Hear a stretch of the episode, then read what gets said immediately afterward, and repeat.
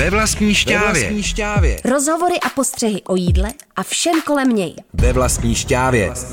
S maškrtnicí Julianou Fišerovou na rádiu Wave. V dnešním díle Ve vlastní šťávě bude mým hostem Denisa Šimlová, která si přezdívá divoženka v kuchyni.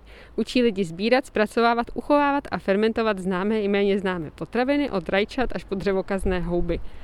Dobrý den, Deniso, vy jste původně začala blogovat o nakupování společně, jestli se nemýlím, tedy vlastně o něčem podobném, jako když se u Zlanin nakupuje formou KPZ. Tak jak jste se od nakupování dostala k vymýšlení kvasících kurzů? Tak dobrý den, no bylo to tak, že já sice jsem propadla společnému nakupování, ale zjistila jsem, že takhle nakupuju párkrát do roka a mám chuť v tu dobu o tom psát, ale potom prostě z toho jenom vařím, sbírám a dělám jiné věci a vlastně se na to vůbec nesoustředím. A že se mi o tom nechce pořád jako psát, že je to pro mě prostě taková jednou za čas, ale že sbírám, kvasím, poznávám vlastně během celého roku a dělá mi to hrozně velkou jako radost a dělá mi radost se o to jako dělit a lidi to zajímá. Takže to první téma nebylo úplně tak nosné, jak jste očekávala, radši jste se potom dostala k tomu, co vás skutečně baví. A váš původní obor je teda co? Já jsem vystudovala mezinárodní politiku a diplomacii a rozvojová studia. Kvašení je prostě úplné hobby. A kde berete teda inspiraci na to, co zkvasit a co vlastně zpracovat, protože ten váš přínos není jenom o kvašení? No tak on jde o to, že já jsem se o ty jedlí rostliny a bylinky vlastně zajímala od dětství a pomeneme-li takovou tu pubertální fázi, kdy mě to teda nezajímalo. Tak si pamatuju, že třeba když jsem chodila na vejšku, tak jsem si v knihovně půjčovala knížky o jedlejch rostlinách a o nějakým divokým koření a tak, takže je to nějaká záliba celoživotní, ke který jsem se spíš vrátila. A co jsou takové dobré knihy nebo dobré zdroje, které jste třeba už studovala tehdy někdy v dávném mládí, což teda není až tak dávné, ale... No, je to takový, že těch zdrojů není málo, ale člověk musí tak jako se zobávat, jo? Že neexistuje, vím, že v Německu existuje nějaká knížka, taková jako bichle, kde tam je jako všechno, tak já jsem, mě hodně potom ovlivnila později permakultura, takže tam hodně píšou i o různých okrasných keřích, který potom se dají využívat i jiným způsobem. Hodně tam právě píšou i o plevelu, který se dá jíst, takže tohle je určitě jeden velký zdroj. No a co se týče nějakých publikací, tak určitě doporučuji Dagmar Lánskou, která má několik knih právě o jedlejch rostlinách. A když vy sama vyhledáváte to, co sníst, tak jdete spíš tou metodou, že se třeba procházíte parkem, potkáte něco zajímavého, vyfotíte si to a jdete hledat, jestli se to náhodou dá sníst, nebo máte v paměti uchovaný nějaký obrázek něčeho, co byste chtěla najít? No tak jsou to jako různě, ale já obecně mám hodně dobrou paměť, co se týče jako rostlin a těch věcí, že mi stačí si to někde prohlídnout v atlase nebo na fotce a většinou to velmi snadno poznám. Takže část toho je, že třeba jsem si o tom někde přečetla, dneska samozřejmě hodně čerpám z nějakých jako zahraničních zdrojů, převážně internetových, takže už potom jako zbystřím a vím, no a když mě nějaký téma zaujme, tak samozřejmě začnu to jako studovat a začnu to třeba hledat. A že bych jako chodila třeba s atlasem nebo fotila si a to nedělám. To není můj úplně styl. A co je třeba teď? Jsme na začátku listopadu, aktuálně nejlepší hit. Co stojí za to sbírat podle vás? Tak poprvé pořád je jako dost teplo, hlavně tady v Praze, kde natáčíme, je ta teplota o tolik vyšší, takže tady je pořád i spoustu různých jako bylinek, který teda v centru není moc lákavý sbírat, ale třeba pořád kopřivy, ptačinec, žabinec, teď úplně strašně jako vyrašil, ten je mladý, křehonkej jako na jaře. No a krom takového nějakého klasického ovoce, tak v Praze se určitě dají sbírat myšpule, které jsou po prvním přemrznutí a potom moje velká láska, to jsou kdoulovce. Já se zastavím ještě u těch myšpulí. Co se teda stane po tom přemrznutí? Já myslím, že to samé platí i pro šípky nebo pro ty kdoulovce zmiňované. No platí to třeba i pro trnky, no prostě i tím mrazem, nevím přesně jaká chemická reakce se tam odehraje, ale prostě zesládnou a změknou některý a ztratí tu trpkost. A trnky, ty se ještě vlastně teď taky dají sbírat. K čemu se dají využít trnky? Oni jsou i po tom přemrznutí pořád dost trpké, ne? Nejsou tolik trpký, ale nejsou tak sladký, jak my už jsme dneska naše mlsný jazyčky zvyklí, takže trošku ta trpkost a taková ta svíravost, jak vám to úplně sevře tu celou hubu, to už to tam tolik není. No a můžete je používat na čaj, můžete je používat na nějaký jako tinktury, no a třeba je skvělý, teďkon se dají vyrábět trnkový likéry. Takže to kombinovat teda s alkoholem a s cukrem. S cukrem nebo s medem, a nebo samozřejmě se to dá kombinovat jenom s alkoholem a nechat si něco ovonět. Do jaké míry myslíte, že se můžou stát tyhle méně známé rostliny mainstreamem? Protože my se tady bavíme o tom, že se to dá použít třeba na způsob něčeho, jako čaje nebo tak, ale reálně je to pořád takové hodně nezvyklé a třeba svíravé nebo trpké. No já myslím, že je takový jako návrat, ale nevím, jestli já jsem zrovna ta správná osoba, protože ty chutě už mám hodně proměněný a obecně to je jako, že když lidi jedí takovýto klasické jídlo, spoustu bílý mouky, spoustu cukru a různých ochucovadel, tak ty chutě se jim prostě strašně jako změní. A jakmile se člověk tohodle trochu zbaví a projde si tou odvykačkou, tak najednou objeví úplně jiný chutě a nepotřebuje to třeba tolik výrazný, tolik sladký. No ale určitě to chce nějakou jako chvíli si na ty chutě zvykat. Nejde to tak, že teď bych jsem se jako rozhodla, že budu jíst jenom divokou stravu a bych vyšla do lesů a začala se krmit kopřivema a nevím čím, tak to těm lidem prostě nechutná. Chce to jako krůček po krůčku a tak jakoby začít do těch obyčejných jídel, ale myslím si, že to má obrovský potenciál a taky věřím tomu, že tady tyhle ty divoké rostliny se krásně nebo mnohem líp přizpůsobí těm klimatickým změnám oproti těm opečovávanej a voňufávanej, který jsou vlastně někde vyšlechtěný. Deniso, my jsme tady nakousli, že teď v listopadu se i v Praze dají sbírat myšpule, doulovce. My jsme teď šli i kolem takové zajímavé rostliny, křídlatky, která vypadala trošku, že cítí jaro. K čemu je křídlatka dobrá? Tak rozhodně dobrá k tomu, abyste si s ní nechali rychle něco zarůst, ale křídlatka je invazivní rostlina, která je u nás teď jako zakázaná a po povodních se strašně moc rozšířila, ale je dobrá k tomu, že je jedlá. Je strašně moc kyselá a sbírá se hlavně na jaře, ale jedlí jsou třeba i květy a semena. Má takový výhonky, které vypadají podobně jako chřest a chutná podobně jako rabarbora, vlastně se dá používat i na sladko, i na slano, takže prostě kyselá, můžete ji klidně použít do nějakého vaření, nebo já v mém případě ji hodně kvasím, ale dá se použít normálně do sladkých koláčů jako rabarbora. Kvašená je dobrá teda v čem? No mě nejvíc chutná v kimči teda, protože to je hezký, jak se kimči je samo o sobě takový strašně výrazný, slano, kyselo, umami, pálivý, tak myslím si, že tato chuť tam hodně sedí a zároveň, že v té kimči pastě, která to všechno okoření, tak se to tak i trošičku ztratí, nebo se to tam tak hezky, prostě to tam hezky funguje. Křídlatku máme teda probranou, ačkoliv její hlavní vlna je spíš na jaře. Vy jste zmiňovala i teda ten ptačinec žabinec, který ale taky se sbírá spíš na jaře, ne? Tak já bych řekla, že obecně tyhle ty zelené bylinky se sbírají víc na jaře, protože myslím, že všichni bez ohledu na to, co jedí a sbírají, tak mají takovou tu touhu po té zimě, potom jako zeleným. Takže to je první věc. Druhá věc je, že mají jako velkou sílu po té zimě, ty rostliny se že jo, probouzejí a všechno, co mají, tak dávají do těch jarních výhonků. A třetí záležitost podle mě je i ta chuťová, že ta chuť na jaře je taková jako jemnější, do podzimu se na ně do zimy jde, do toho hořka. A to už podle mě si dávají ty ostřílený sběrači, který už jsou na tyhle ty jako dřív úplně běžný, ale pro nás dneska velmi jako intenzivní a hořký chutě už nejsou zvyklí. A není to třeba tak, že jsou potom později v sezóně nějak zdraví škodlivé nebo až jedovaté? Protože třeba ta rebarbora, o které jsme se bavili jenom vzdáleně v souvislosti s křídlatkou, tak ona už je potom hodně šťavelová, což je trochu zatěžující pro organismus. Tak třeba tyhle ty bylinky ne, ale u té křídlatky to platí od začátku jako do konce, že určitě jenom v nějakém menším množství a ty kyseliny šťavelový má opravdu hodně. Ještě jsme tady zmínili takovou zajímavou věc, která, jak jsem pochopila, je vaší velkou vášní a to je právě ten kdoulovec. Zní to podobně jako kdoule, ale je to přece jenom trošku jiné, tak co je ten rozdíl? Tak já možná, než se k tomu dostanu, protože si to lidi hrozně moc pletou, tak kdoulovec je takovej trnitej keř, který se hrozně moc u nás pěstuje jako okrasnej, protože má velký úspěch, má úplně nádherný takový voskový květy, hlavně červený. Takže je hodně vysazovaný do zahrádek a do okrasné zeleně a má vonavý, tvrdý, žlutý plody, který jsou taky jedlí. A to skoro nikdo neví, moje babička je třeba dávala do prádla a rozhodně jsme to nikdy jíst nemohli.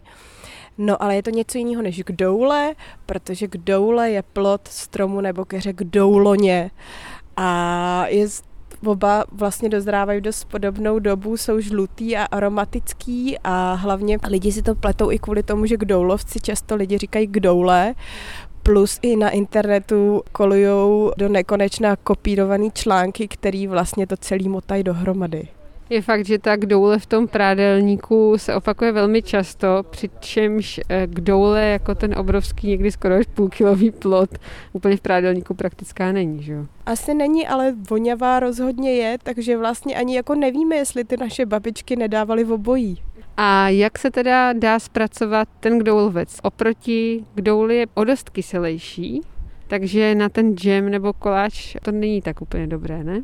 Já myslím, že pro lidi, kteří jako běžně používají jako cukr a dělají takový ty klasický marmelády, tak to asi jde, protože dělají se i marmelády z citrusů s nesmyslným množstvím cukru, ale myslím si, že jinak tolik ne.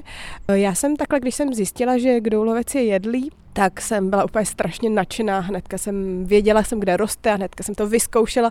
Vlastně byla hrozně zklamaná, protože nepoužívám cukr, že co s tím teda jako mám dělat, protože je to hrozně kyselý a já myslím, že je potřeba pochopit, že prostě ta kdoulovcová superschopnost je právě ta kyselost a ta citrusová vůně a chuť, takže vlastně se dá používat místo citrónu.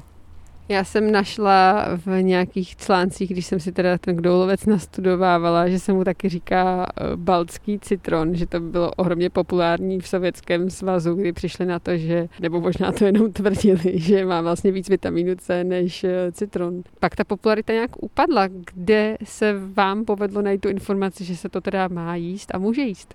V nějakých permakulturních stránkách, tam se normálně doporučuje do výsadby a slyšela jsem taky severský citron a říká se mu různě a myslím, že pořád ve Skandinávii nějak jako víc frčí než tady a mám i nějaký zdroje modernější a americký, který dělal i nějaký výzkumy, kde se to i údajně jako prokázalo, že opravdu to má víc vitamínu C než citron a i nějaký fantastický léčivý účinky. Jaké jsou teda ty vaše nejoblíbenější způsoby využití kdoulovce? Já se přiznám, že pro mě je nejsnažší to jenom nastrouhat, namačkat do těch ledovacích tvořítek a potom používat jako citron do čaje. Přijde mi, že právě z pohledu to, co jste zmiňovala, že z pohledu tady tohodle využití citronu je to úplně skvělý. Je to skvělý i na to, že tyhle ty plody dost často najdete ve městech a lidi je vůbec jako nevyužívají a zatímco citrusy jsou prostě dovozový, většinou jsou strašně jako chemizovaný, pěstovaný na nějakých plantážích, takže určitě místo citronu a potom se ta chuť prostě dá využít ve vaření, třeba je skvělý do dýňových polívek, které jsou hodně sladký, tak to trošku vyrovnat, můžete s tím prostě pít, můžete z toho udělat taky třeba likér, můžete z toho udělat třeba sůl, můžete prostě cokoliv, ty možnosti jsou nekonečný a přijde mi skvělá i ta úprava do nějakých kvašení a právě na slano. Kde se vlastně ty kdoulovce dají nazbírat? Překvapivě docela na hodně místech. Přijde mi, že na to jsou docela dobrý hlavně ty města, protože opravdu je hodně v okrasné zeleni. Já jsem původně z Prahy a přijde mi, že Praha je opravdu jedlý město a těch kdoulovců hlavně na sídlištích je teda strašně moc. Třeba v okolí našeho panelákového bytu je jich asi 15 nalezišť, ale nejsou tolik jako ve vyšších polohách, když opustíme to město, ale třeba u nás na Kokořínsku na chalupě postupně jako u sousedů okoukávám, už jsem tam taky objevila 9 keřů, takže řekla bych, že skoro všude a že jde hlavně o to přecvaknutí té pozornosti, že mně přijde, že vždycky, když něco nového objevím a chci sbírat, jo, já myslím, že je to podobný, jako když někdo čeká miminko, že najednou mu přijde, že všichni kolem jsou těhotný. Tak to je stejný. A jsou dvě období, kdy se dají dobře najít, protože jinak je ten keř relativně nevýrazný. A to je jaro A ty květy jsou prostě fakt nádherný, výrazný, takže když třeba teď ho nebudete moc najít, tak je super si najít, jak vypadají jeho květy a na jaře potom pátrat. A potom v tuhletu dobu, kdy vlastně ty kdoulovce pustí ty listy, tak zářejí ty žlutý nebo žlutozelený plody a potom opadávají a to si jich lidi taky víc všímají. Až na jaře najdeme ty krásné červené květy, dají se taky jíst? Jo, dají se taky jíst, můžete klidně pojídat rovnou z keře a jsou takový vonavý, protože všechny květy jsou vonavý, trošku do hořka, ale je tam ta kyselost stejně. Takže se to dá použít třeba podobně jako ibišek na čaj? Rozhodně to není tak jako aromatický, ale určitě na čaj. Lidi, co se dělají smoothie, který je dneska velmi populární, tak můžu dát do toho. Určitě je krásný na zdobení kaší, dortů.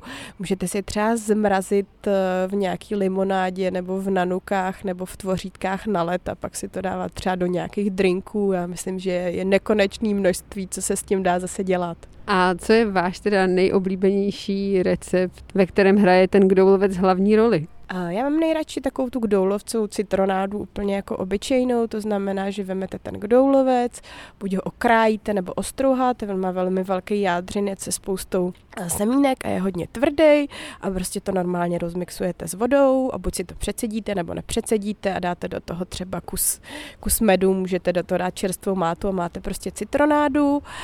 A mám hodně ráda, když se třeba dává do normálního kvašeného zelí, má takový jako jiný aroma a zase jinou škálu kyselosti tam přinese.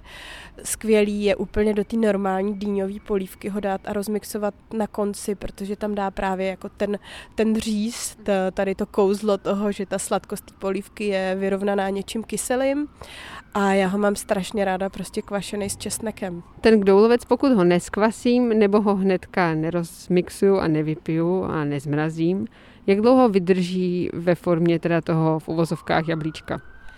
Venku docela dlouho, když si ho dáte do teplé místnosti, tak vám začne normálně sesychat a objeví se na něm takový hnědý bubáky a začne se kazit, ale jinak to strašně záleží, ono těch kdoulovců je docela spoustu druhů, všichni jsou teda voňavý, jedlí, kyselí, ale když nejsou intenzivní zimy, tak některý normálně venku vydrží klidně až do února a přijde mi, že se jim nejlíp daří, kdybyste je náhodou měli na zahradě, nechat je prostě tam, kde spadnou.